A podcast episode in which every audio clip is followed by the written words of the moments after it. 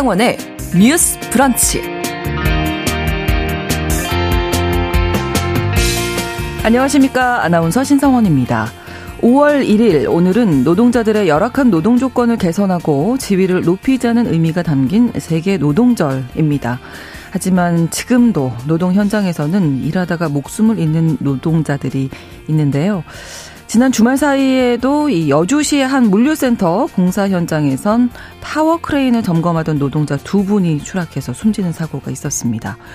통계청의 자료를 보면 지난해 우리나라의 산재 사망자 수는 2,223명으로 1년 전보다 143명이 더 늘어난 숫자인데요. 정말 심각한 문제죠. 오늘 뉴스픽에서는 안전하지 못한 노동 환경에 대해서 점검해 보면서 개선 방안도 함께 고민해 보겠습니다.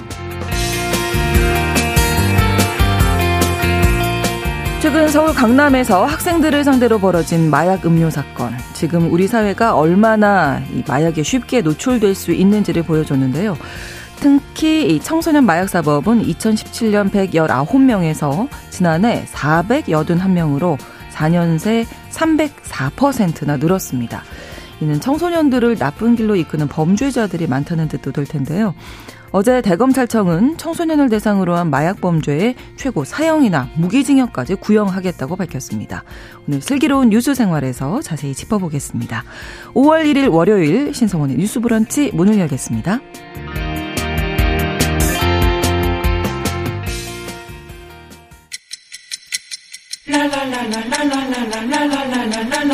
듣고 공감하고 진단합니다.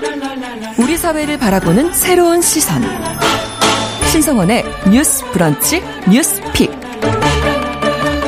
뉴스 브런치 청취자 여러분들과 함께 소통하며 만들어 갑니다. 짧은 문자 50원, 긴 문자 100원이 드는 샵 9730, 우물정 9730번으로 의견 많이 보내주시고요. 또 라디오와 콩 앱으로도 참여해 주시기 바랍니다. 월요일에 뉴스픽 시작합니다. 오늘은 이슬기 기자, 조우런 변호사 두 분과 함께합니다. 어서 오세요. 네, 반갑습니다. 네. 오늘 노동절인데 두 분 다 일하시는군요. 네, 네. KBS도 한산하더라고요. 네, 그렇습니다. 첫 번째 뉴스픽 어 지난 주말에 공사 현장에서 타워 크레인 점검하던 노동자 두 분이 사망하는 안타까운 일이 또 발생을 했는데 이 노동자분들이 어떤 작업을 하다가 추락을 하게 된 건지 이 기자께서 좀 설명해 주시죠. 네, 근로자의 날을 이틀 앞둔 지난 토요일이죠. 오전 7시 7분쯤에 경기 여주의 한 물류센터 공사 현장에서 작업을 하던 50대 남성 2명이 추락해 숨지는 사고가 발생을 했습니다. 네. 어, 이분들은 크레인 점검업체 직원이고요. 네. 공사 현장에 있던 그 무인 타워 크레인을 점검하다가 30m 높이에서 추락을 했습니다. 어, 심정지 상태로 병원으로 옮겨졌지만 결국 사망했고요. 어, 내용을 보면 그 타워 크레인을 안전 점검하던 도중에 그 telescoping cage라고 하는 타워 크레인의 높이를 올리는 장치가 음. 있어요. 네. 거기 발판이 무너지면서 아. 추락 사고가 난 것으로 조사가 되고 있습니다. 네. 네. 여기에 대해서 이제 경찰과 고용노동부가 관련 사실을 조사 중에 있습니다. 네. 노동부에서 어떤 부분들을 조사하게 될까요? 일단 사고 경위를 파악을 할 것이고요. 네. 사고 당시에 안전 수칙이나 안전 대책 같은 것들이 제대로 이루어지고 있었는지 그런 부분을 아마 조사를 하게 될 것 같습니다. 네. 자, 이제 두 분이나 사망을 해서 조사 결과에 따라서 중대재해처벌법 적용 가능할까요? 네, 그럴 것 같습니다. 네. 왜냐하면 일단 중대산업재해법이 이제 적용이 되려면 사망자가 한 명 이상 발생하면 적용이 음. 될 수가 있는데 네. 벌써 이제 사망자가 두 명이나 발생한 상황이고요. 또 이제 이 사업장이 50억 이상 건설업인 경우에는 50억 이상의 규모이면 이제 네. 처벌법이 적용이 되는데 현재 418억 원 규모의 사고 현장이라고 해요. 그렇기 때문에 중대재해처벌법 적용 음. 대상으로 보이고요. 네. 만약에 이 안전보건 확보 의무에 대해서 뭐 예산이라든지 현장의 어떤 조치들이 제대로 이루어졌는지 그리고 경영 방침이라든지 여러 가지들을 이제 음. 종합해 봐서 중대재해처벌법 위반 여부를 살펴보게 될 것 같습니다. 네. 우리나라 이 산재 사망 통계가 보면 계속 증가하고 있는 추세죠. 네, 맞습니다. 이제 통계청에서 최근에 한국의 안전보고서 2021을 발간했는데요. 네. 작년에 이제 한국의 산재 사망 숫자를 보면 말씀하신 것처럼 2,223명이고요. 1년 전보다 143명, 그러니까 6.9% 증가를 했습니다. 이 가운데 870 4명은 사고로 사망을 했고요. 네. 1,349명은 관련 질병으로 세상을 떠났습니다. 어, 말씀하신 것처럼 산재 사망자 수가 2019년부터 계속해서 증가를 하는 추세이고요. 어떤 규모의 사업장에서 산재 사망자가 많이 나왔나 봤더니 4명 중 1명은 5인 미만의 아주 소규모 사업장에서 나온 것으로 밝혀졌습니다. 네. 그 사망 이유도 좀 다양했죠. 그렇죠. 이제 어떤 이유 때문에 사망까지 이르게 됐는지를 봤더니 네. 아까 말씀드린 그 통계 말고 좀더 네. 자세히는 그 지난 3월에 고용노동부가 발표한 통계가 있습니다. 어, 작년에 산업재해 현황 중에 네. 유족급여 승인 기준 사고 사망 현황이라는 건데요. 네. 이제 유족급여라고 하면 이제 근로자가 업무상의 사유로 사망을 할 경우 네. 유족에게 지급되는 급여인데 어, 이것을 받은 건수를 집계를 해서 산출한 통계거든요.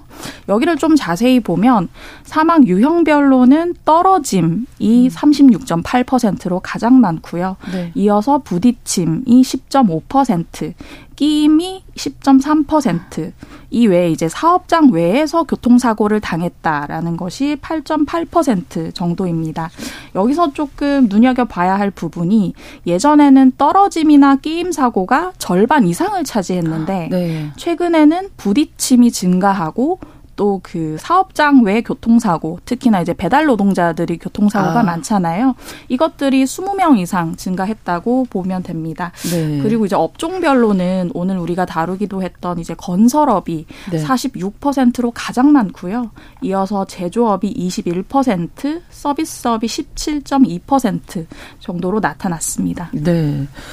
산재가 반복되고 있는 이런 상황인데 3029번으로 이렇게 산재 사고 많이 나오는데 선진국이라고 할 수 있을까요? 이렇게 말씀을 남겨주셨어요. 음, 안전하지 않은 노동 환경의 문제가 아닐까 싶은데 어떤 문제점도 두 분이 좀 나눠주실까요? 이야기? 네, 일단 이제 안전하지 못한 게 가장 문제겠죠. 그렇죠. 그 네. 이유로는 이제 안전 설비에 대한 투자가 좀 미흡하고 또 이제 노동자들에 대해서 안전 교육이 제대로 음. 이루어지지 않고 있다라는 점도 꼽을 수가 있을 것 같고요. 네. 또 특히 이제 비용 감수를 위해서 정규직보다는 비정규직을 많이 사용하고 음. 원청보다는 이제 하청업체 외주 수주를 주는 경우들이 많다 보니까 그 부분들에 대해서 안전 교육이라든지 그런 안전 조치 같은 것들이 제대로 이루어지지 않고 있다라는 점들을 꼽을 수가 있을 것 같습니다. 그런데 이거를 다 종합해서 보면 어떻게 보면 기업에서 노동자들의 안전이나 생명이나 건강보다는 뭔가 기업의 이익이나 이윤을 네. 더 우선시하는 경향 때문에 이런 부분들이 음. 이루어지고 있는 것이 아닌가라는 의문이 들고요. 또 작업자들의 스스로 이제 안전 의식에 대한 예, 지각이 어느 정도 되어 있는지 음. 그런 부분도 우리가 한번 살펴봐야 될 것 같습니다.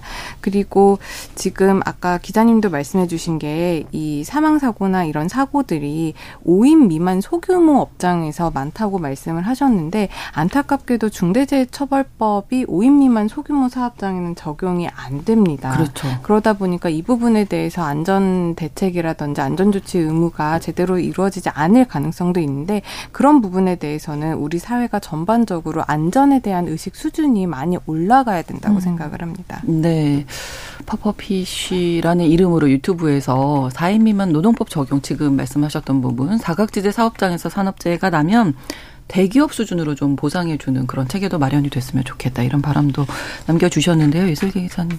네, 저는 그 안전 교육이나 안전 음. 설비도 음. 중요한데 그럼에도 불구하고 불안전할 수밖에 없는 상황들이 특히나 작업 현장엔 음. 많잖아요. 음. 그 경우에 좀 근로자들이 자의적으로 판단을 해서 작업 중지를 할 수 있는 어, 작업 네. 중지권을 지금보다 좀 확대해 줬으면 좋겠다라는 생각이 들어요. 네. 오늘 저희가 다뤘던 사고처럼 이제 타워 크레인 사고가 굉장히 많이 일어 일어나는데 그렇죠. 네. 사실은 그분들이 이제 타워 크레인에 올라가서 어, 강풍이 부는 위험한 날씨다라고 여겨져도 네. 사업주가 그냥 오늘 아니면 안 된다라고 하면서 음. 강행을 시키는 경우가 많고 네. 사실은 그렇게 사업주가 얘기를 하면 노동자 입장에서 그걸 거부하기가 쉽지가 않잖아요. 그렇죠. 그 사실 지금 이제 산업안전보건법 상에도 사실은 근로자가 뭐 산재가 발생할 것 같은 급박한 위험이 있으면 작업 중지를 할 수 있다 하지만 제대로 지켜지지 않는 것이 현실이고요. 네. 근데 여기서 조금 더 나아가서 이 상황이 굉장히 불안하고 위험하다는 걸 조금 더 자의적으로 판단할 수 있는 권한을 좀 넓혀줬으면 좋겠는데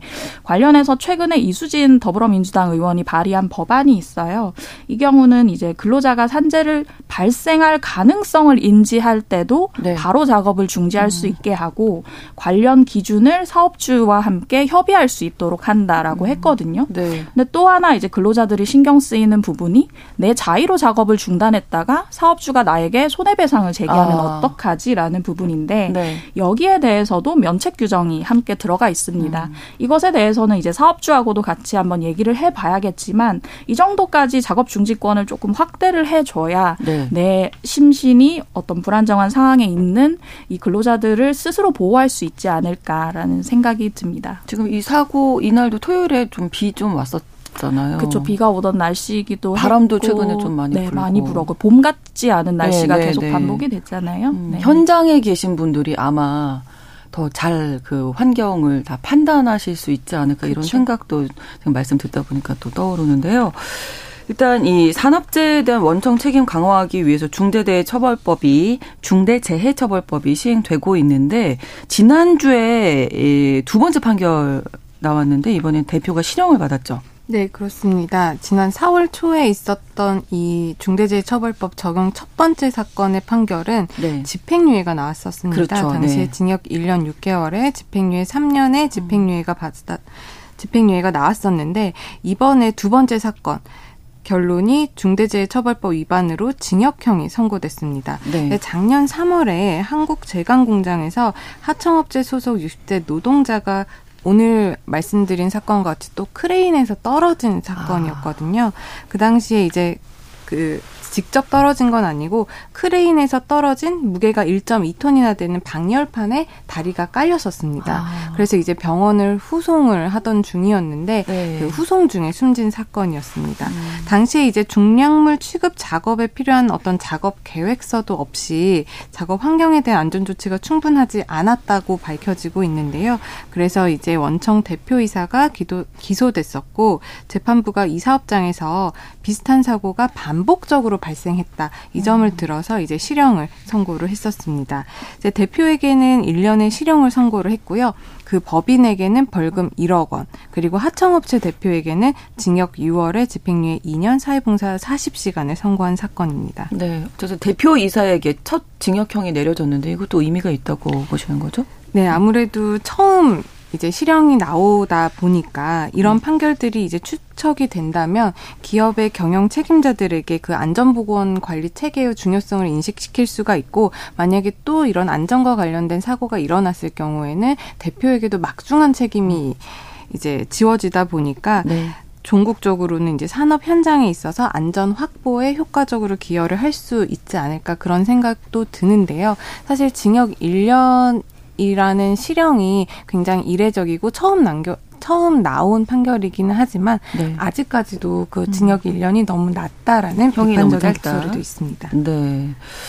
어, 대표가 이 대표가 선고 다음 날 법원에 항소장 제출을 했던데 그럼 좀 형량이 줄어들게 되나요? 음, 보통 이제 항소장을 제출을 하면 1심보다는 낮아지는 경우들이 많긴 합니다. 물론 높아질 수도 있긴 합니다만 뭐 일부 감소될 수도 있는데 그건 이제 재판 과정에서 본인이 그리고 회사가 어떤 식으로 안전 확보에 대한 의무를 충실히 이행을 했는지를 네. 더잘 소명을 하면 감소될 음. 수도 있겠죠. 그런데 이번에 재판부에서 실형을 내린 가장 중요한 이유가 이 사업장에서 사망 사고가 한 번이 아니었다라는 음. 겁니다. 과거에도 수차례 있었기 때문에 네. 그럼에도 불구하고 계속해서 그 작업 현장을 개선하지 않은 점 이 부분을 들어가지고 실형이라는 중형을 선고를 한 거거든요. 네, 네. 그렇기 때문에 그것을 이제 부정할 만한 다른 증거를 제시를 음. 하지 못하면 비슷하게 형량이 내려지지 않을까 싶습니다. 예, 형이 너무 가볍다 이런 얘기도 있지만 그래도 어떻게 보세요, 이세기? 네, 저도 이게 법정 하한형이 징역 1년인데 음. 거기에 딱 맞춰서 하한형이 나왔기 때문에 물론 이제 첫 실형이라는 점에서 의미가 있기는 하지만 앞으로 좀 판례들이 쌓이면서 음. 이 양형 기준을 좀 어떻게 좀 유연하게 적용을 할 수 있을지 두고 봐야 할 것 같습니다. 네. 아무튼 참 일을 하다가 이렇게 목숨을 잃으면 안 되는 건데 안타까운 사고가 계속 발생하고 있는데요. 중대재해처벌법 비롯해서 우리 안전한 좀 노동 환경 오늘 또 노동절이니까요. 어, 우리가 필요한 대책들 이야기 나눠볼까요? 네, 저는 아까 변호사님 하시는 말씀 중에 인상 깊었던 게 이제 어떻게 보면 근로자들의 노동값을 굉장히 너무 기본값으로 생각하고 음. 그분들의 안전을 지켜주는 것에 우리가 너무 관심이 없지 않았나라는 생각이 들어요. 네. 그런 면에서 인식 개선이 먼저인데 네. 최근의 이슈와 이제 같이 연관해서 생각을 해보자면 기본적으로는 저는 이제 근로 시간을 줄이는 데서 어떤 노동 인권부터 찾아야 된다는 생각이 들거든요. 음. 최근에 나온 통계를 보면 주 60시간 이상 일한 노동자들이 과로사, 뭐 뇌 심혈관 질병이라고 하죠. 이걸로 산재를 인정받은 비율이 93.4%라고 합니다. 이걸로 음. 이제 산재를 넣으면 10명 중에 9명은 산재를 인정받았다는 건데 네. 그렇다 하면 국가에서도 그만큼 과로와 과로사가 얼마나 크게 연관이 있는지를 인정했다는 것으로 볼 수 있고요. 네. 지금 이제 윤석열 정부 들어서 계속해서 이 노동 시간 주 69시간 가지고 논란이 되고 있는데 그렇게 보면 이 근로 시간을 늘리고자 하는 것은 이러한 경향에 역행하는 처사이기도 하고요. 그렇기 때문에 근로 시간을 줄이는 데부터 어떤 노동 인권을 찾아가는 모습을 좀 보여야 하지 음. 않을까라는 생각이 듭니다. 네. 네, 이제 중대재해처벌법이 2022년에 시행이 됐음에도 불구하고 이런 중대재해로 인한 사망 사고가 줄기보다는 오히려 늘었잖아요. 그렇게 본다면 이제 법이라든지 제도적으로 어느 정도 완비가 되어 있음에도 불구하고 이렇게 이렇게 사건들이 늘어나는 건 아직도 우리의 인식 속에는 안전보다는 아 빨리빨리 해야지 그래야 이익이 늘어나지 나는 맞춰야지 그런 부분들이 많이 자리 잡고 있는 것 같아서 음. 기업들의 문화 그리고 노동자 스스로의 그런 인식 개선이 가장 시급하다라고 보이고요. 네. 또 이제 법적인 측면에서 보면 이제 제대로 이제 법이 시행이 되기 위 되, 되기 위해서는 네. 이게 법만 있어서는 안 되고 법이 실제로 적용이 되고 그 법으로 인해서 처벌 이라든지 제도 개선 그리고 여러 가지 대책 마련들까지 완비가 돼야 이 법의 실효적인 목적을 다 음. 했다고 볼 수가 있는데 그러기 위해서는 중대재해처벌법 사실 뭐 기업이랑 근로자의 입장이 지금도 많이 달라서 이게 네. 위헌으로 그 헌법재판소에 지금 올라가 있는 상황이기도 한데요. 그럼에도 불구하고 실효적인 처벌 네. 우리가 오늘 사건에서도 말씀을 드렸지만 법정 하한이 음. 계속 나오다 보면은 또 하나로는 이제 법은 있지만 이게 과연 음, 실효적으로 음, 움직이는 법인가 이런 음. 부분에 대한 의문도 들 수 있기 때문에 네. 그 법을 적용해서 집행하는 사법부에서도 이 부분에 대해서는 좀 엄격하게 처벌을 하는 그런 실천 레들이 필요하지 않을까 싶습니다. 네. 한 가지만 네네. 더 말씀드리고 싶은데 네. 말씀하신 것처럼 이제 처벌과 함께 산재 사망 예방을 좀 관리 감 독하는 것을 정부가 좀 똑똑히 해야 된다는 음. 생각이 들어요. 왜냐하면 네. 이제 우리가 다뤘던 것처럼 중대재해처벌법 시행 이후에도 중대재해 사망자가 늘고 있는 것에 대해서 이제 노동부가 생각하는 것 중에 하나가 이제 CEO를 보호하는 데만 지금 치중을 하고 있다. 뭐 대형 로펌과 자문 계약을 맺는다든지 네. 해서 CEO에게 어떤 책임 추궁이 가지 않도록 하는 데만 급선물을 두고 있다라는 얘기가 많이 나오거든요. 이것과 더불어서 사실은 진짜로 기업들에서 산재 사망 예방에 도움을 뭐 주고 있는지, 음. 뭐 안전 설비 제대로 갖추고 있는지, 네. 교육하고 있는지 그거를 정말 이제 현미경처럼 들여다봐야 한다라는 생각이 듭니다. 네, 청취자 여러분들도 그런 의견 많이 주셨거든요. 김진환님, 우리나라는 산업 구조상 하청이나 하도급이 대부분입니다. 안전은 외주를 줄 수 없는데도 원가 절감을 이유로 안전은 뒷전입니다. 이건 교육 교육으로는 절대 해결할 수 없거든요. 그래서 인식 개선이 필요하다는 말씀이시고요. 그리고 5200번으로 안전사고는 사업주의 책임이 크지만 작업자의 안전수칙 이행이 안 돼서 사고가 발생하는 경우도 많거든요. 그래서 모두가 안전을 우선으로 해야 합니다. 이런 의견 주셨고 박미영님 사람의 목숨이 달린 일인데 꼭 처벌이 들어가야 지키려고 한다는 게좀 마음이 안 좋습니다. 작업 지시자들은 목숨에는 경중이 없다는 걸 꼭 좀 기억하면 좋겠습니다. 네, 마지막 네. 사연 주신 분의 의견에 정말 공감이 음. 되는 게 이제 네. 처벌법이 만들어 졌지만 이게 처벌을 한다고 모든 게 다 능사는 그렇죠. 아니거든요. 네. 그렇기 때문에 처벌 이외에도 우리 전반적인 산업의 분위기라든지 음. 그런 부분에 있어서 안전이 우선시 돼야 된다라는 그런 문화가 자리 잡혀야 될 것 같습니다. 그렇습니다. 첫 번째 뉴스픽 여기서 마무리 짓고요. 이제 두 번째 내용으로 가볼 텐데 지난 27일에 간호법 제정안이 국회 본회의를 통과했습니다. 그 후에 간호법을 반대했던 의료계 측은 또 즉각 파업을 예고한 상황인데요. 지금 간호법 통과 이후에 뭐 갈등이 폭발하고 있습니다, 이 기자님. 네, 주말 사이에 가장 뜨거웠던 이슈 가운데 하나인데요. 네. 그동안 이제 간호법 제정을 두고 간호사 측과 의사 등 이제 병원 내 다른 직역 간 갈등이 격화됐었죠. 네. 그러다가 이제 당정이 중재안으로 간호법 간호법 명칭을 간호사법으로 바꾸고 네. 간호사는 의료기관 및 지역사회에서 일할 수 있다라는 그 제1조의 문구에서 지역사회를 지우는 방안도 내놨었는데 네. 여기에는 간호사 단체가 반발을 해서 무산이 됐었고요. 네. 결국 이제 지난달 27일에 야당이 직회부를 해서 국회 본회의에서 이 간호법과 함께 의사면허 취소법이라고 불리는 의료법 개정안까지 통과가 됐습니다. 네. 이걸로 이제 이번 주말에 여기에 반발 하는 의료 단체들의 그 시위들이 있었고요. 의사 측이나 간호사 조, 간호조무사 측 같은 경우는 이제 파업을 예고를 하기도 했습니다. 네. 근데 이분들이 또 파업을 예고하니까 또 신기하게 대한 한의사 협회에서는 간호법을 네. 공식 지지를 하고 나섰어요. 어, 네. 그래서 만약에 의료계가 총 파업에 들어간다면 네. 거기서 발생할 의료 공백은 우리 한의사들이 메우겠다라는 아. 선언을 하기도 해서 주목을 끌었습니다. 그렇군요.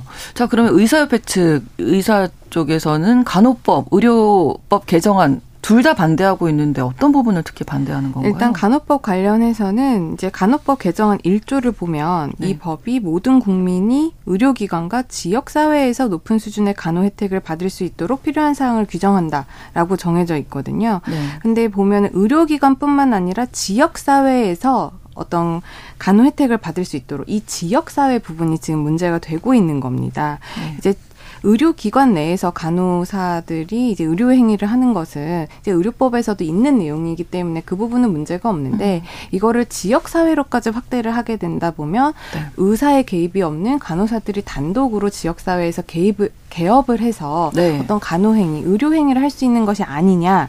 그것은 국민의 건강과 안정이 위협을 받을 수 있는 부분이다. 이 부분에 지금 의사 측에서는 음. 가장 간호법에 대한 반대를 하고 있는 요소이고요. 네. 또 하나는 이제 의사 면허 관련해서 의료법 관련해서는 의사 면허를 취소하는 부분이 의료상의 어떤 사고로 인한 위반 행위뿐만 아니라 어떤 모든 범죄에 대해서 음. 금고 이상의 형을 받으면 의사로서 이제 활동을 할 수 없도록 의사의 면허를 취소하도록 지금 개정안이 올라와 있는데 네. 의료 행위와 관계없이 내가 뭐 음주운전을 걸렸음에도 불구하고 네. 의사 면허가 취소되는 것은 이건 너무 부당한 거 아니냐 음. 이런 식으로 지금 간호법, 의료법에 대해서 반대하는 입장을 취하고 있습니다. 네. 어, 대한 간호조무사협회 회장이 단식을 하다가 특히 병원에 이송까지 됐던데 간호조무사 측에서 이렇게 극렬하게 반대하는 이유는 어떤 걸까요? 네, 그 30일에 곽지연 대한간호조무사협회 회장이 네. 병원으로 네. 이송이 됐는데요. 이날로 이제 닷새째 곽 회장은 단식 농성을 하다가 결국 이제 현장에 있던 의사 권유로 구급차로 병원에 옮겨졌습니다. 네. 어, 이제 간무협이라고 하는데요. 간무협에서 이 특히나 반발하는 부분은 이번에 제정된 그 간호법 제정안 같은 경우 간호조무사의 자격을 고졸로 정하고 있거든요. 네. 이게 현행 의료법에 있던 관련 규정을 그대로 따온 것이긴 한데 네. 이제 법안대로라면 전문대에서 간호조무과를 졸업한 사람도 간호조무사가 될 수가 없습니다. 음. 그래서 대졸자여도 네. 간호조무사가 되기 위해서 따로 관련 직업계 고등학교를 나오거나 간호학원을 다녀야 되는 것이고 음. 것이거든요. 네. 그래서 이제 간무역 같은 경우는 대졸자가 왜 간호학원에 등록을 해서 자격을 취득해야 음. 하냐 이거는 모순이라는 취지로 계속해서 반대를 해 왔습니다. 네, 간호사법의 국회 통과 이후에 지금 후폭풍이 만만치 않은데요. 이 이야기 2부에서 뉴스픽에서 바로 이어가겠습니다. 11시 30분부터 일부 지역에서는 해당 지역 방송 보내드리겠습니다.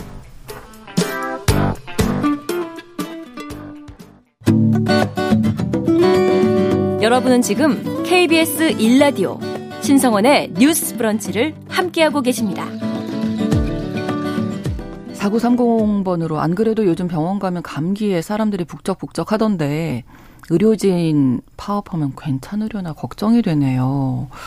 하셨고요. 2831번으로 어떤 법이든 논의 과정에서 국민을 담보로 집단 행동하지는 않았으면 좋겠습니다. 논의를 좀 잘 했으면 좋겠습니다. 이런 의견 남겨 주셨는데 그뭐 파업 얘기도 나오고 의사뿐만이 아니라 뭐 여러 직역에서 파업에 지금 동참하는 분위기잖아요. 뭐 좀 파업 관련해서 결정된 게 지금 있습니까?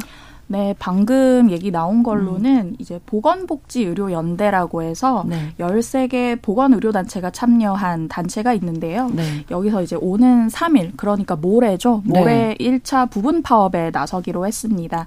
이 단체에는 이제 의사협회나 간호조무사협회뿐만 아니라 네. 뭐 치과의사협회, 임상병리사, 방사선사, 아. 응급구조사 같은 우리가 알고 있는 병원 내 네. 간호사를 제외한 직역이 거진 다 들어가 아, 있고요. 아, 이뿐만 아니라 이제 간호사의 업무 범위가 지역 사회로까지 확장이 되면 영향을 끼치는 뭐 재가 장기 요양 기관이라든지 아. 노인 장기 요양 기관 협회 이런 쪽에서도 같이 속해 있습니다. 음. 어 원래는 이제 이들 단체에서 4일부터 1차 부분 파업 파업 얘기를 했었는데 네. 간호조무사협회가 3일부터 연가투쟁 나서겠다고 먼저 얘기를 했어요. 네. 이러다 보니까 이제 3일에 같이 맞춘 것으로 보이고요.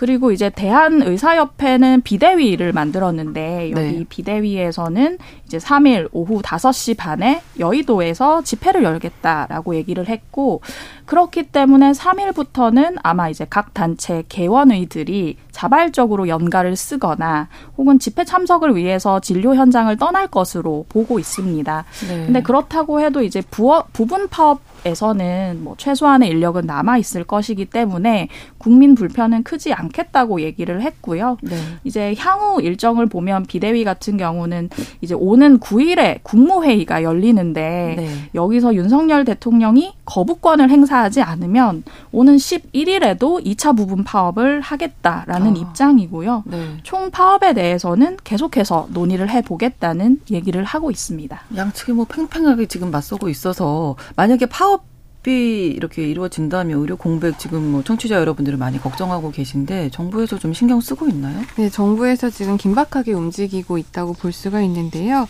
그 조경 보건복지부 장관 주재로 긴급 상황 점검 회의를 열었고요. 네. 그 의료 현장의 혼란 최소화를 위한 대응 방안을 논의 논의를 했습니다. 지금 현재 보건의료 재난 위기를 관심 단계를 발령을 했어요. 이 관심 단계라는 것은 보건의료 관련 단체의 파업과 휴진에 대비해서 네. 상황을 관리하고 진료 대책을 점검을 하고 유관기관과의 협조 체제를 구축하는 단계인데요.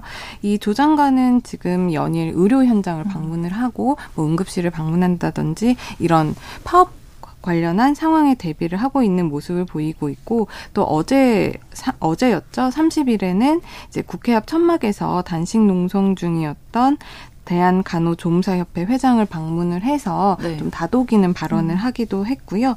현재 정부는 여러 가지 측면에서 운영 현황이라든지 지자체 그리고 국민건강보험공단 등과의 협력을 통해서 이 의료 혈, 현장에 혼란이 있을 것을 대비를 해서 이 혼란을 최소화하는 데 주력을 하고 있는 모습을 보이고 있습니다. 네. 이게 총파업이 가시화된다고 하면 가장 키를 쥐고 있는 이제 주체들이 대학 전공인 원장이나 대학 교수라고 하거든요. 네. 이제 한마디로 대학 병원에서 일하는 의사 그렇죠. 인력인데요. 네. 이분들이 이제 뭐 대학 병원에서 중환자 진료를 한다든지 음. 뭐 수술 보조나 수술 같은 굉장히 중차대한 일을 하고 있기 때문에 이들이 파업에 많이 뛰어든다라고 하면 국민 불편이 정말 크게 가중될 수 있는 상황입니다. 그런데 아직까지 이 대한 전공의 협의회 그러니까 대학에 있는 레지던트나 인턴 같은 경우는 음. 총파업 참여에는 좀 신중한 입장을 보고, 보이고 있어요. 네. 뭐 간호법 제정안 자체에는 반대를 하지만 윤 대통령이 거부권을 행사해 줄 것을 촉구하고 있는 상황이고 어. 거부권을 행사할지 안 할지를 좀 두고 보겠다. 그 이후에 입장을 내놓겠다는 지금 상황입니다. 네, 간호법 통과 그리고 여러 가지 일어나고 있는 갈등 어떻게 보십니까, 두 분은? 일단 논의가 좀 더 이루어져야 되지 않았을까라는 아쉬움이 있습니다. 이제 간호사들의 처우 개선 문제에 대해서는 사실 많은 부분 공감을 하고 있거든요. 왜냐하면 기존의 언론에서 보여졌던 간호사분들이 지금 너무 열악한 네네. 네. 환경이라 열악한 노동 환경이라든지 뭐 태움 문제도 있었고 네. 그런 부분에 대해서 뭐 처우 개선 그리고 여러 가지 권리 보호 측면에 있어서의 간호법의 개정 간호법의 제정은 공감을 하는 바인데 사실 간호사만 이렇게 떼어서 독립적인 법안을 음. 만들면 지금 반발하고 있는 다른 직역 유사 직역과의 차별 그리고 음. 거기에서의 어떤 또 문제점들 갈등이 발생될 수 있기 때문에 네. 좀더 의료 체제의 전반적인 음. 범위 내에서의 간호사들 그리고 유사 직역 들 간의 권리라든지 책임의 범위를 명확히 하는 그런 법이 제정돼야 음. 되지 않았나 하는 아쉬움이 들고요. 네. 이런 의료와 관련된 그리고 나아가서는 국민들의 신체 건강 안전과 관련된 법이 제정이 되려면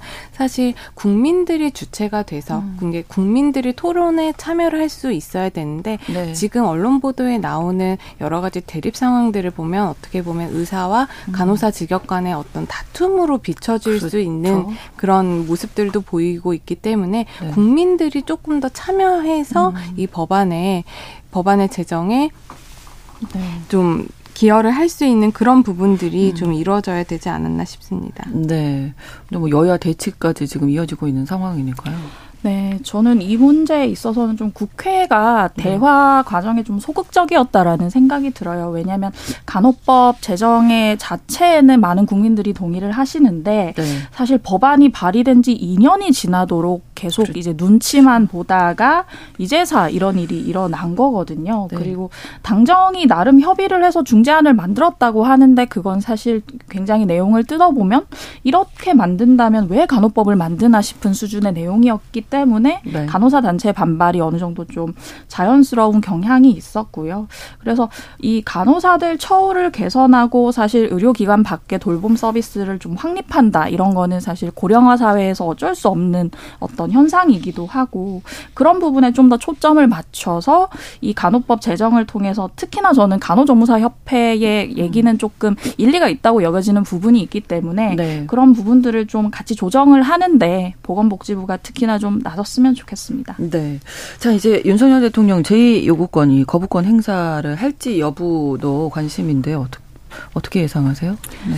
네, 이게 본회의에서 네. 통과된 이후에 네. 이제 거부권을 행사하려면 이제 보름 내에 그 그렇죠. 거부권을 네. 행사를 해야 되는데 네. 윤 대통령 입장에서도 간호법 제정 같은 경우는 거부권 행사하기가 쉽지 않겠다는 것이 이제 통상의 전망입니다. 왜냐하면 우리가 아는 것처럼 이미 양곡법에서 거부권을 행사했다가 어, 네. 많은 후폭풍이 있었고 또 많이들 아시다시피 윤 대통령 같은 경우는 후보 시절에 네. 간호사협회를 방문을 해서 어, 이 간호법 제정을 약속한 바도 있고요. 음. 그래서 이거를 단순히 거부권을 행사해서 더큰 후폭풍을 불러오기보다는 그 닷새 닷새가 아니죠. 보름을 굉장히 잘 활용하셔야 될 것 같다라는 네. 생각이 듭니다. 네. 네, 저는 조금 다른 게 이제 네. 거부권을 네. 행사할 수도 있겠다라는 생각이 어. 듭니다. 네. 이제 물론 이제 거부권을 행사를 하면 이제 본회의 이번에 통과된 그런 의결 정족수보다 더 많은 정족수를 충족을 해야 되기 때문에 거부권을 행사를 하면 이제 이 제정안이 통과가 되지 못하게 되는 음. 결론이 나와서 후폭풍이 있을 것 같기는 한데요. 지금 정부 측의 인사들이 내놓는 발언들을 보면 예를 들면 네. 근본적인 방법은 의료법 개편을 통한 혁신이지 간호법 제정은 최적의 대안이 아니다. 이렇게 이제 보건복지부 장관이 발언한 그런 내용들을 보면 정부 측 입장은 간호법 제정에 대해서 좀 부정적인 시각을 음. 가지고 있다라는 것을 볼 수가 있어요. 네. 그렇게 본다면 이제 윤석열 대통령도 그런 기조에 따라서 거부권을 행사할 수도 있지 않을까 음. 생각이 듭니다. 네, 앞으로 좀 지켜봐야 되겠습니다. 월요일에 뉴스픽 이슬기 기자, 조으론 변호사 두 분과 함께했습니다. 고맙습니다. 감사합니다. 감사합니다.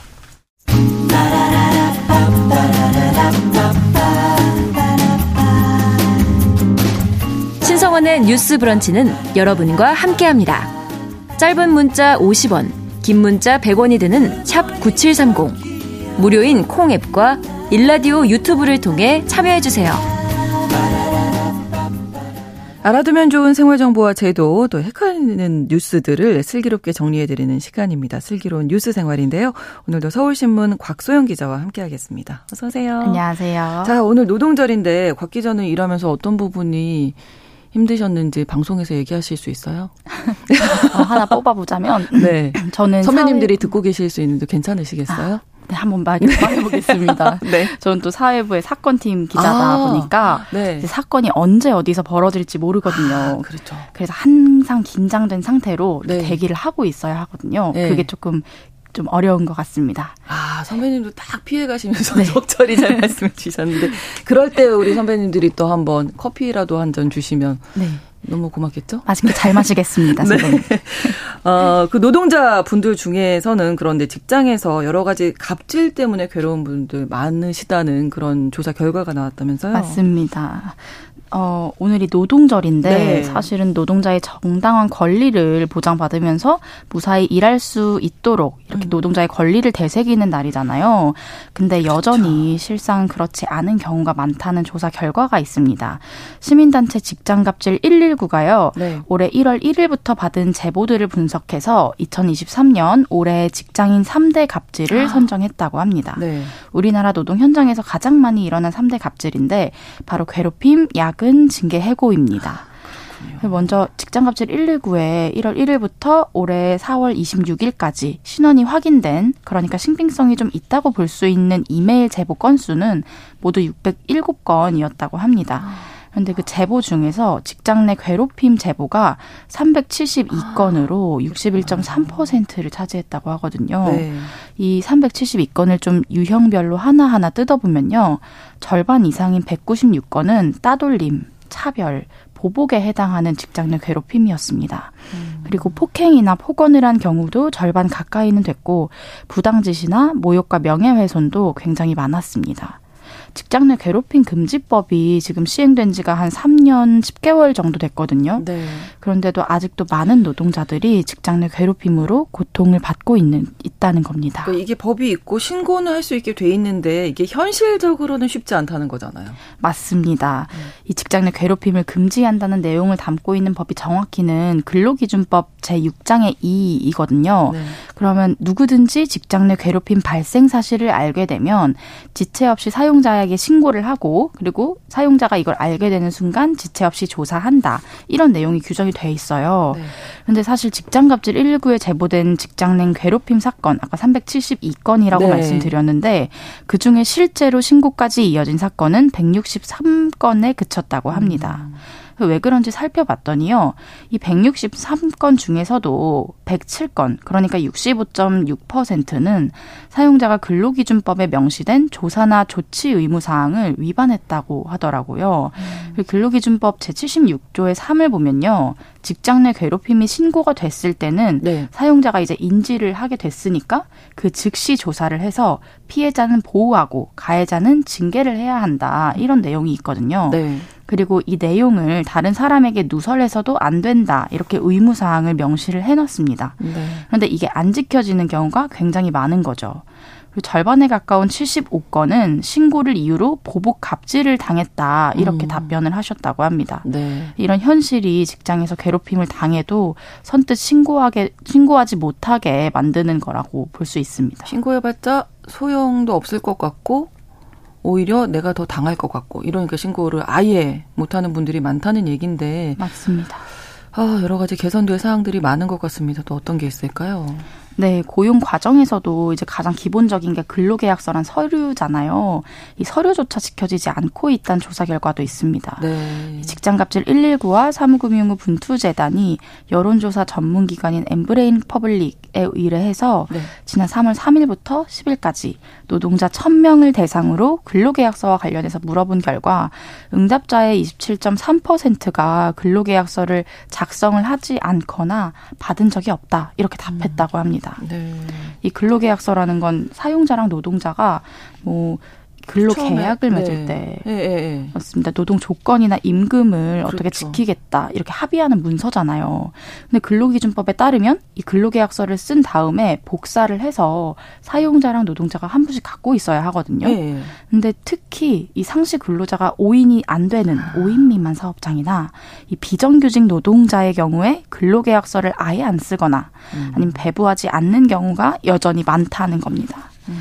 이 근로계약서 의무를 위반하면 최대 500만 원까지 과태료를 부과할 수가 있거든요. 네. 근데 이제 직장갑질 119나 이런 시민단체들은 정부가 과태료 대신 시정 지시를 내리는 데에만 그치고 있어서 이런 문제점이 잘 개선이 되지 않고 있다 이렇게 지적을 하고 있습니다. 네, 노동 현장에서 좀 신나게 일할 수 있는 그런 환경이 만들어졌으면 좋겠습니다. 맞습니다. 노동자를 해서 더 다시 한번 강조해서 얘기해 보게 되고요. 두 네. 번째 뉴스는 어떤 건가요?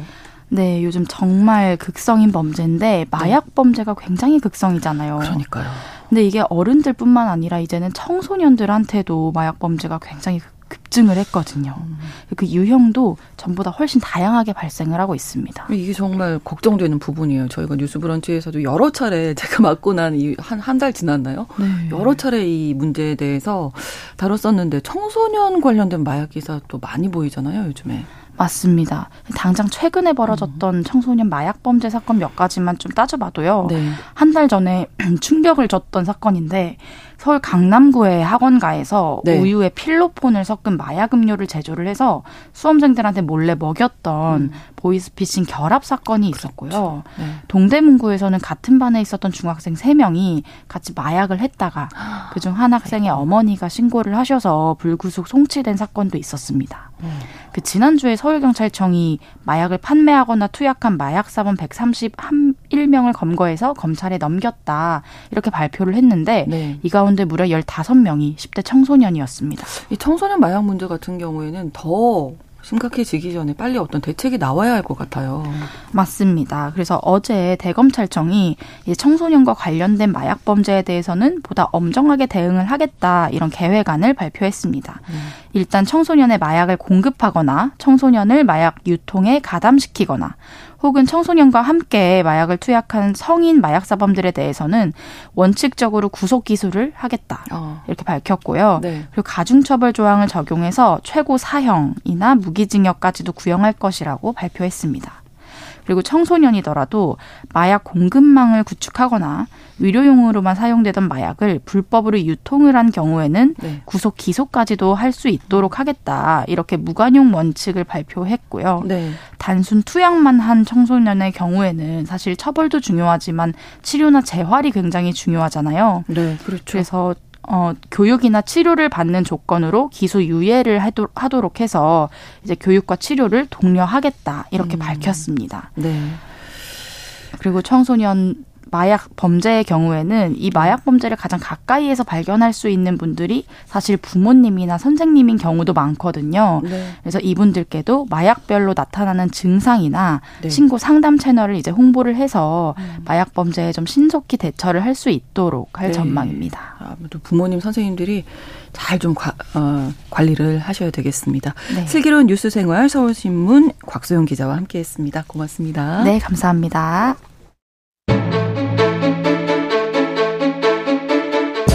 오늘날 주목해야 할 글로벌 이슈 뉴스 브런치 더 국제 라이브 나라 밖 소식 전해드리는 더 국제 라이브 오늘도 외신캐스터 조윤주 씨와 함께하겠습니다. 어서 오세요. 네, 안녕하세요. 네, 지난주에 한미 정상회담이 마무리됐습니다. 네. 우리나라 윤석열 대통령, 조 바이든 미국 대통령이 확장 억제 방안이 죠 워싱턴 선언 발표했는데 네. 이게 이제 핵심이었어요. 맞습니다. 뭐 뉴스가 나왔습니다. 잠깐만 정리를 네, 네. 해드릴게요. 워싱턴 선언은 한반도 주변의 핵 잠수함 등 미국의 전략 자산을 상지 수준으로 배치하고 또 양국 간에 핵 협의 그룹을 설치해서 미국의 핵 전력의 운용 계획과 실행 과정에서 한국의 발언권을 부여하는 내용이 핵심입니다. 네. 그동안의 미국 주도의 그런 확장 억제에 대해서 이제 한국과 미국 좀 더 협의를 해서 하기 때문에 이게 한, 한 단계 올라간 것이다라는 것이 우리나라 대통령실 어, 평가고요. 네. 또 우리나라 대통령실이 윤석열 대통령 국빈 방미 성과에 대해서 한미 상호 방위 조약을 핵이 포함된 상호 방위 개념으로 업그레이드했다. 이렇게 평가를 했습니다. 네. 그리고 한미 양국 간의 고위급 상설 협의체인 핵협의 그룹을 신설하고 또 북한의 핵 공격 시 압도적으로 대응하겠다는 공약을 서로 확인했고요. 전략 핵 잠수함 등 미국의 전략 자산의 정례적인 한반도 전개를 확대하기로 양측이 합의를 했습니다. 네. 이 내용에 대해서 중국과 일본의 반응이 아주 뚜렷하게 달랐는데 먼저 중국은 강한 불만을 표시했죠. 네, 맞습니다. 마오닝 중국 외교부 대변인은 정례 브리핑에서 미국과 한국이 대만 문제를 해결하면서 이걸 똑바로 인식을 해야 되고 하나의 중국 원칙을 존중해 달라라고 말했습니다. 네. 그리고 대만 문제의 순전히 중국의 내정이고 중국의 핵심 이익 중 하나다라는 부분도 강조했고요. 네. 또 말씀하신 워싱턴 선언에 대해서도 불편한 심기를 숨기지 않았습니다. 이 마우닝 대변인은 미국이 지정학적 사리 사역을 위해서 지역 안보를 고려하지 않고 한반도 문제 어, 문제를 좀 더 확대하고 긴장시키고 있다라 불만을 표시했고요. 네. 미국의 방법은 냉전적인 사고를 어, 가득 어, 차고 있는 것이고 가지고 있는 것이고 네. 진영 대결을 선동하면서 핵 비확산 체계를 파괴해서 다른 나라의 전략적 이익을 해치고 한반도의 긴장 오히려 격화시켜서 지역의 평화 안정을 파괴시킨다. 이렇게 음. 비판했습니다. 네. 반면에 일본 같은 경우에는 한미일 공조가 더욱 강화될 것이다 이러면서 환영하는 입장이라고요? 네, 맞아요. 이제 일본의 정부 대변인인 마스노 히로카즈 관방장관은 한미일 3국을 둘러싼 현재 안전보장 환경이 한층 더 엄격해지고 있는 가운데 일본도 한미일 3국의 협력은 북한에 대한 대응뿐만 아니라 지역과 국제사회 평화 안정 또 자유롭고 열린 인도 태평양 실현에 매우 중요하다고 생각한다라고 밝혔습니다. 그리고 미국과 일본이 2010년 이후에 정기적으로 밀 확장 억제 협의를 실시하고 있고 네. 또핵 억지력 포함해서 확장 억제 유지 강화에 대한 논의를 하고 있다면서 이번 회담에서 굉장히 긍정적으로 그렇게 평가했습니다. 네, 일본 언론들 반응 좀 살펴볼까요? 네, 일본 언론들도 워싱턴 선언을 주요 뉴스로 다루면서 한밀 3국의 안보 공조 강화 방안에 대해서 큰 관심을 보였습니다. 네. 특히 한미 핵협의 그룹이 신설되는 것에서 이 한국이 미국 핵자산의 기획 실행 등에 대해서 의사 결정 과정에 참여하게 됐다고 평가했습니다. 요미르 신문은 다음 달 주요 7개국 정상회 기간 동안에 한국과 미국, 일본 정상회담이 열리는 방안 조율 중이라면서 구체적인 협력 방안도 논의될 것 같다라고 평가했습니다. 네. 음, 그리고 게이오 대학교의 진보겐 교수는요. 핵 사용과 관련한 계획이나 의사결정에서 한국이 관여하게 된 것은 굉장히 획기적이다라고 어, 긍정적으로 평가했고요. 어, 그리고 미소증권의 우인우 어, 수석 이코노미스트는 미국이 북한에 대한 핵무기 이용을 반격할 검토할 경우에 한국이 논의에 참여할 수 있는 권리를 인정받긴 했지만 그렇지만 한국이 스스로 핵무기를 보유한다 보유하지 않는다는 것을 이번 기회를 통해서 음. 확실하게 밝힌 것 같다라면서 네. 의미를 설명했습니다. 음, 그리고 또 한편에서는요, 한미 간의 핵 공유 강화가 핵 기피 정서가 강한 일본에는 큰 숙제를 남겼다. 네, 이런 지적도 있었는데요. 네. 김우라 간 고베대학 교수는 한미 관계 강화를 중요시하는 윤 대통령에게 이번 미국의 국빈 방문은 지난달 한일 정상회담, 다음 달 7일 주요 7개국 정상회의로 초대로 이어지는 어, 외교 일정의 하이라이트가 될 것 같다면서 음. 이번 선언 이후에 강화된 한미 관계 강화 속에서 일본이 여기에 어떻게 관여할 수 있을지는 숙제로 남은 것 같다라고 얘기를 했습니다. 네. 미국 언론 중에서 이번 회담 관련해서 눈에 띄는 기사가 있다고요? 네, 그렇습니다. 이제 어 뉴욕타임스 기사인데요. 네. 음, 물론 이제 미국에서 윤석열 대통령이 잘한 부분도 있긴 하지만 그러나 또 한국 내에서는 평가가 엇갈리고 있다고 음. 전했습니다. 네. 어, 윤 대통령의 낮은 지지율과 한국의 오랜 전통인 외교적인 신중함을 위협할 수 있는 미국 선의 정책을 어, 강하게 표시함으로써 어, 한국 내에서는 이런 부분에 대해서 좀 걱정하는 목소리겠다고 전했습니다. 한편 이 전성훈 전 통일연구원 원장은요. 역사는 윤석열 정부를 한국 정부 최초로 북핵을 시급한 위기로 인식하고 대응책을 마련한 정부로 기억할 것이다 라고 얘기를 하면서 이제 긍정적으로 보는 전문가도 있긴 한데 네. 반면에 워싱턴 선언이 확장 억제가 아니라 오히려 위기의 확장이다 이렇게 보는 시각도 아. 있다고 신문이 전했습니다. 네. 이 워싱턴 선에 담겨 있는 미국의 전략 핵 잠수함의 한반도 전개가 동아시아 지역의 긴장을 오히려 고조시켜서 북한의 또 다른 핵무기 확장을 할 수 있는 음. 구실을 주지 않겠는가라는 우려가 나오고 있다고 설명했습니다. 네. 김동현 북한 대학원 어, 교수는요, 워싱턴 선언이 실질적이고 환상적으로 보일지 모르겠지만 실제로는 빈 껍데기에 가깝다라고 음. 표현하면서 미국의 정책에는 앞으로도 전혀 변화가 없을 것이라면서 어. 부정적인 견해를 밝히기도 했습니다. 음. 경제적인 부분에서 큰 성과 없었다 이런 평가가 또 미국의 다른 매체에서도 나왔다고요. 네, 맞습니다. 이제 NPR 뉴스에서 얘기를 한 건데요. 네. 어, 미국과 한국의 이번 워싱턴 선언이 어, 서울에서 비판의 목소리에 직면했다라고 얘기를 음. 하면서 한미 정상이 경제 동맹을 물론 강조했지만 많은 한국 기업들이 미국의 반도체 생산 시설을 만들어 주면서 민감한 정보를 제공하거나 중국 사업을 제한당하는 것을 걱정하는 처지가 됐다라고 설명했습니다. 네. 아, 싱크탱크 브루키스 연구소의 연구소는 한국 정부가 이 American Pie를 부르는 윤 대통령을 보고 크게 웃고 있는 바이든 대통령이나 윤 대통령의 뭐 합동 연설에서 기립박수 받는 것 이런 거 뭐 굉장히 좋은 부분이 있긴 하지만 그러나 어, 경제적인 부분을 봤을 때는 이렇다 할 성과가 없었던 회담이었던 것 같다라고 음. 꼬집었습니다. 네. 네. 자, 양국 정상이 이번 정상회담을 아주 긍정적으로 평가한 트윗 올렸다고요. 네, 그렇습니다. 내용 뭐, 좀 네, 조 바이든 대통령이 자신의 트윗에 미국과 한국의 동맹은 국경 공유가 아니라 공통의 신념에서 태어났다. 민주주의, 자유, 안보 무엇보다 자유다라는 글을 올렸습니다. 네. 음, 그리고 이 바이든 대통령이 어, 윤석열 대통령과 이제 같이 있었던 동영상도 같이 올렸는데요. 네. 강철같이 단단한 동맹 이런 것들 을 강조했고요. 네. 윤 대통령도 이 바이든 대통령 트윗을 리트윗하면서 또 화답을 하기도 했습니다. 네. 뭐 언론 보도는 좀 비판적인 내용이 사실은 그러네요. 많습니다. 네. 많긴 한데 또 양국 간의 정상이 만나서 또 의미 있는 대화를 나눴기 때문에 그 부분에 대해서는 각국 음. 정부가 성과가 있었다라고 좀 열심히 홍보를 하고 있습니다. 네. 네. 더 국제 라이브 조윤주 외신캐스터와 함께했습니다. 고맙습니다. 네, 감사합니다. 신성원의 뉴스브런치 5월 1일 월요일 순서 마치겠습니다. 저는 내일 오전 11시 5분에 다시 오겠습니다. 고맙습니다.